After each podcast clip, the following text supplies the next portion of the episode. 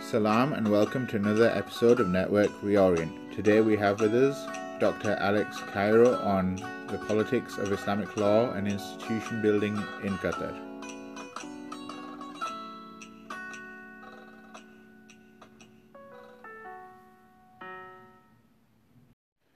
So, Alex, please introduce yourself and the work that you do. Thank you. So my name is Alexander Kahiru. I am based in Qatar at the College of Islamic Studies in Hamad bin Khalifa University. My work for the last 10 years or so has been related to Islamic law and the modern transformations of Islamic law. Initially I worked in Muslim minority contexts and I was looking primarily at muftis and fatwas in the context of the debates about fiqh al-aqaliyat, Muslim jurisprudence for minorities. But I've been based in the Arab world for the last 7 years in Qatar, and so my attention has shifted towards the Arab world and increasingly towards the Gulf. And I'm interested in writing a history of law in the emerging Gulf states, in particular Qatar. So. Okay, that sounds fascinating. That's certainly something I'd read. So the paper that you delivered at BRISMIS was entitled The Politics of Islamic Law in the Gulf, Islamic Institutions and Nation Building in Qatar. And so I want to take, that's two parts, it seems there's two parts to your presentation, so I want to take the first part first and ask you, what do you mean by the politics of Islamic law? What does that actually mean? Okay, thank you. So the politics of Islamic law is one way of thinking about the contestations over the place that Sharia can occupy within the legal structure of any polity, right? So it's been recently part of the title of a great book about Southeast Asia by Iza Hussin. And basically it's, I think, a nice way of thinking about jurisdictional politics, thinking about how state institutions in the modern period have sought to define, regulate, circumscribe the space that Sharia law could occupy within their legal systems, right? Okay. Okay. So what I want to do now is move on to the second part and ask, well, how does this impact the Islamic institutions and nation building in Qatar specifically? So you've spoken about politics of Islamic law, now let's bring it into Qatar specifically. Right. How does that work? So let me tell you how I got interested in this project, because there have been some accounts about the histories of legal reform in the region. Right? These accounts have been very interesting. They've been drawn primarily from British archival sources. Okay. So the British, who emerged in the 19th century as the dominant power in the region, I'm talking about the smaller Gulf states, on the Arab side of the Gulf, were protected by the British from the 19th century until 1971. And British sources provide very detailed accounts of legal reform, but from a particular perspective, from the perspective of the British authorities and their local allies, in a sense. So they are very valuable sources because the British had, in Doha they had a resident and two advisors living from the 1950s onwards, and they provided minutes of discussions with almost all of the relevant actors, as well as discussions or assessments of the performance of the legal courts, and some actual discussions of court cases. But these were part of the British-led reforms that had brought about a dual legal system, establishing civil courts that initially had jurisdiction only over non-Muslim subjects, British subjects, and other non-Muslim subjects living in the Gulf. We know very little about the local populations because they would not go to these courts, And so the information about the Sharia courts and the way Sharia operated in the 20th century or in the 19th century is very patchy. What the British sources have to say about it is often based on assumptions about what a proper legal system is. And so the story is familiar. The British were very critical of the Sharia. They thought it was an improper legal system for a modern context. Like all Orientalists. Right. And so I'm trying to think about, like, how did the Sharia operate, right? And how did, how formal or informal were the legal proceedings in these Sharia courts, and how vibrant were the proceedings? I mean, the British had this idea that this was a fixed system that could not respond to changing circumstances, that the conception of justice was a medieval one, right? And therefore ill-equipped to deal with the demands of an emerging oil economy and so on. So what I'm looking at is a different set of archives, the sources from the Sharia courts and from the judges and muftis that worked in those courts. And the picture they paint is a very different one, right? And so that's, I'm interested in thinking, I'm interested in thinking about what were the differences between the kind of law that was applied in the Sharia courts and what the British thought was an appropriate legal system. I'm interested in evaluating the ideas that these were fixed and outdated and a legal system that was unable to respond to changing circumstances, right? Okay. Okay. And so these new archives that are now emerging help us think about those questions and revise and problematize British Orientalist assumptions about how the Sharia operated. Very good. I just want to go a bit off track because I think we discussed this beforehand as well. In terms of having a pluralistic legal system, do you ever look at the later Ottoman period and actually look at comparisons between how Orientalists affected the Ottoman Empire, especially in its later years, with how institutions, courts, laws were built or written in Qatar? Do you look at that? So the Ottomans, they are actually part of the story also of legal reform in Qatar, but they are a small part of the story. We haven't really looked at the Ottoman archives. The Ottomans, in the 19th century, Qatar was a vexed issue because it wasn't clear who had jurisdiction over it. But the Ottomans claimed it, and the British claimed it also, especially after the treaty was signed in 1868 with Muhammad al-Thani.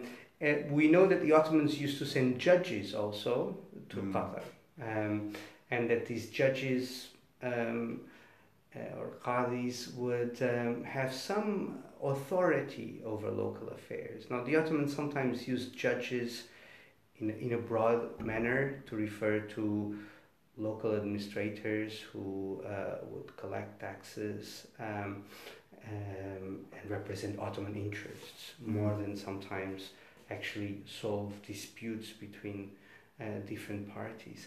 And so actually the Ottoman part of the history of legal development in Qatar is very much under-researched. Now there are, of course, other studies of legal reform in the Ottoman Empire. And those are interesting, but they're also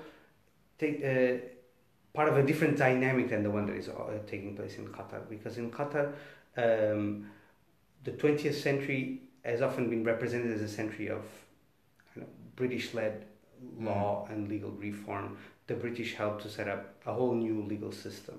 Right? And this was very much led from the outside, and we have a lot of evidence of how the British then sought to persuade local rulers of the benefits of this kind of legal system to deal with criminal matters, civil matters, traffic, and all the new issues that were becoming conflictualized in the 20th century in the aftermath of oil and the kind of growing integration of Qatar within global structures of capitalism. Okay. I just want to bring our conversation to the contemporary now, and I'd like to ask, so you've mentioned the British quite a few times, like the British-led, British Orientalism. I want to know, how far are the institutions that are around in Qatar now, in terms of the law and the courts, etc., etc., how far do they still carry that influence of British Orientalism, or has there been work done that has kind of expunged it, or is it still very much there? Yeah, and that's a really, really interesting question. So, the story of 20th century legal development in Qatar is often told as a story of secularization, as the story of the development and then dominance of British led courts and legislation, right? Whereby the space that the Sharia occupied became increasingly restricted and circumscribed. Right? And so throughout the 20th century, actually, what you had is a struggle over jurisdiction, with Sharia courts operating next to the civil courts, established first by the British and then, after independence, taken or re-established, in a sense, by the rulers. And so throughout the 20th century, actually, there was no clear separation between these two courts. Okay. The two courts... If you were a Qatari and wanted to go to court over a civil offense or a criminal offense, you could actually choose which court to go to.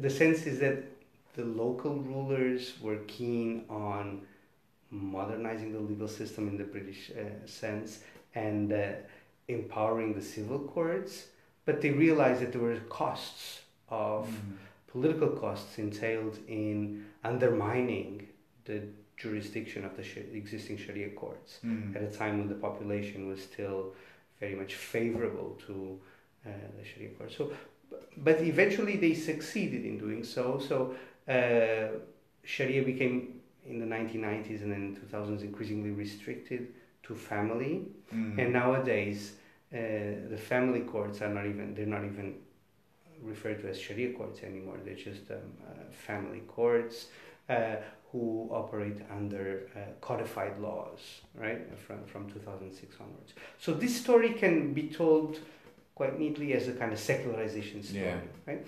But I think that's only part of the story. I want to say that there's more, that what happened is more complex than that. And what happened was,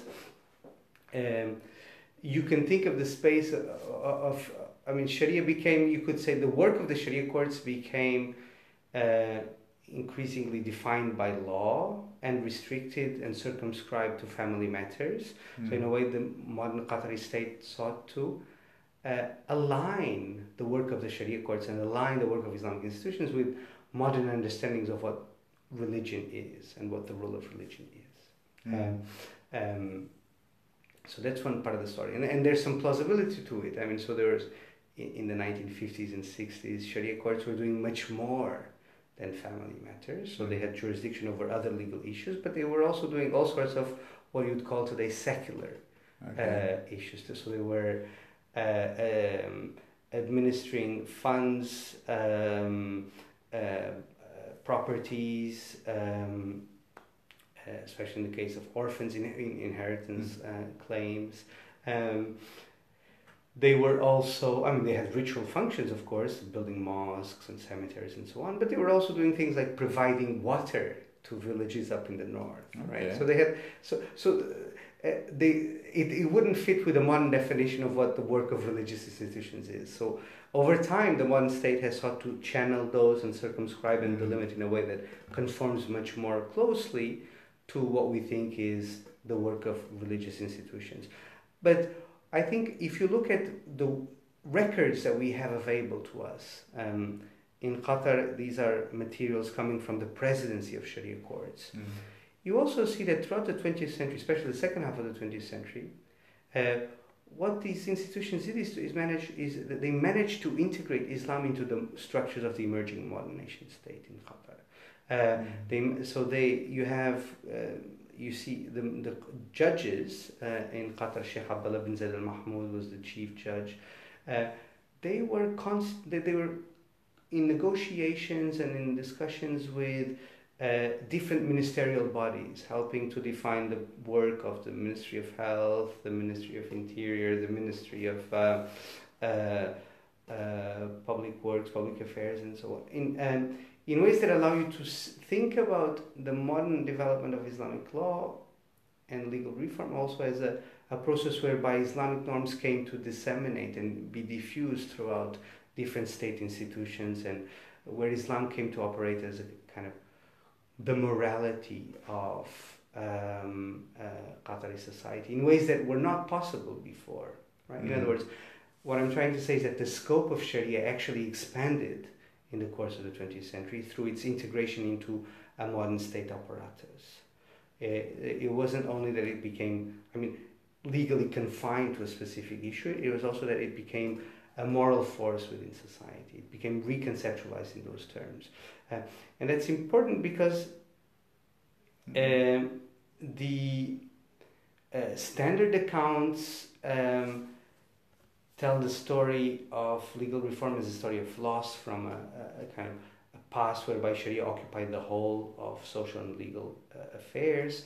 In the case of Qatar, because it was a very weakly institutionalized polity, right? Mm-hmm. I mean, it was poor and inhabited by a combination of nomadic and settled tribes for most of the for most of its history, with no state institutions, very few schools or university, very few schools, and you can see that Sheikh Abdullah bin Zayd Al Mahmoud, for example, the kinds of sermons that he would issue to stress very basic things. So I think it is difficult to say that Sharia ruled unchallenged. It's probably much more likely that a combination of tribal laws and commercial laws were the driving legal structures of places like Qatar until the mid-20th century. And so it's with the modern state apparatus that actually Sharia expands and becomes perhaps not so much an independent legal structure as some of the religious scholars try to have, but more diffusely as a kind of the moral basis of emerging Qatari state institutions and of Qatari society more generally. Okay, thank you very much, Alex. Thank you.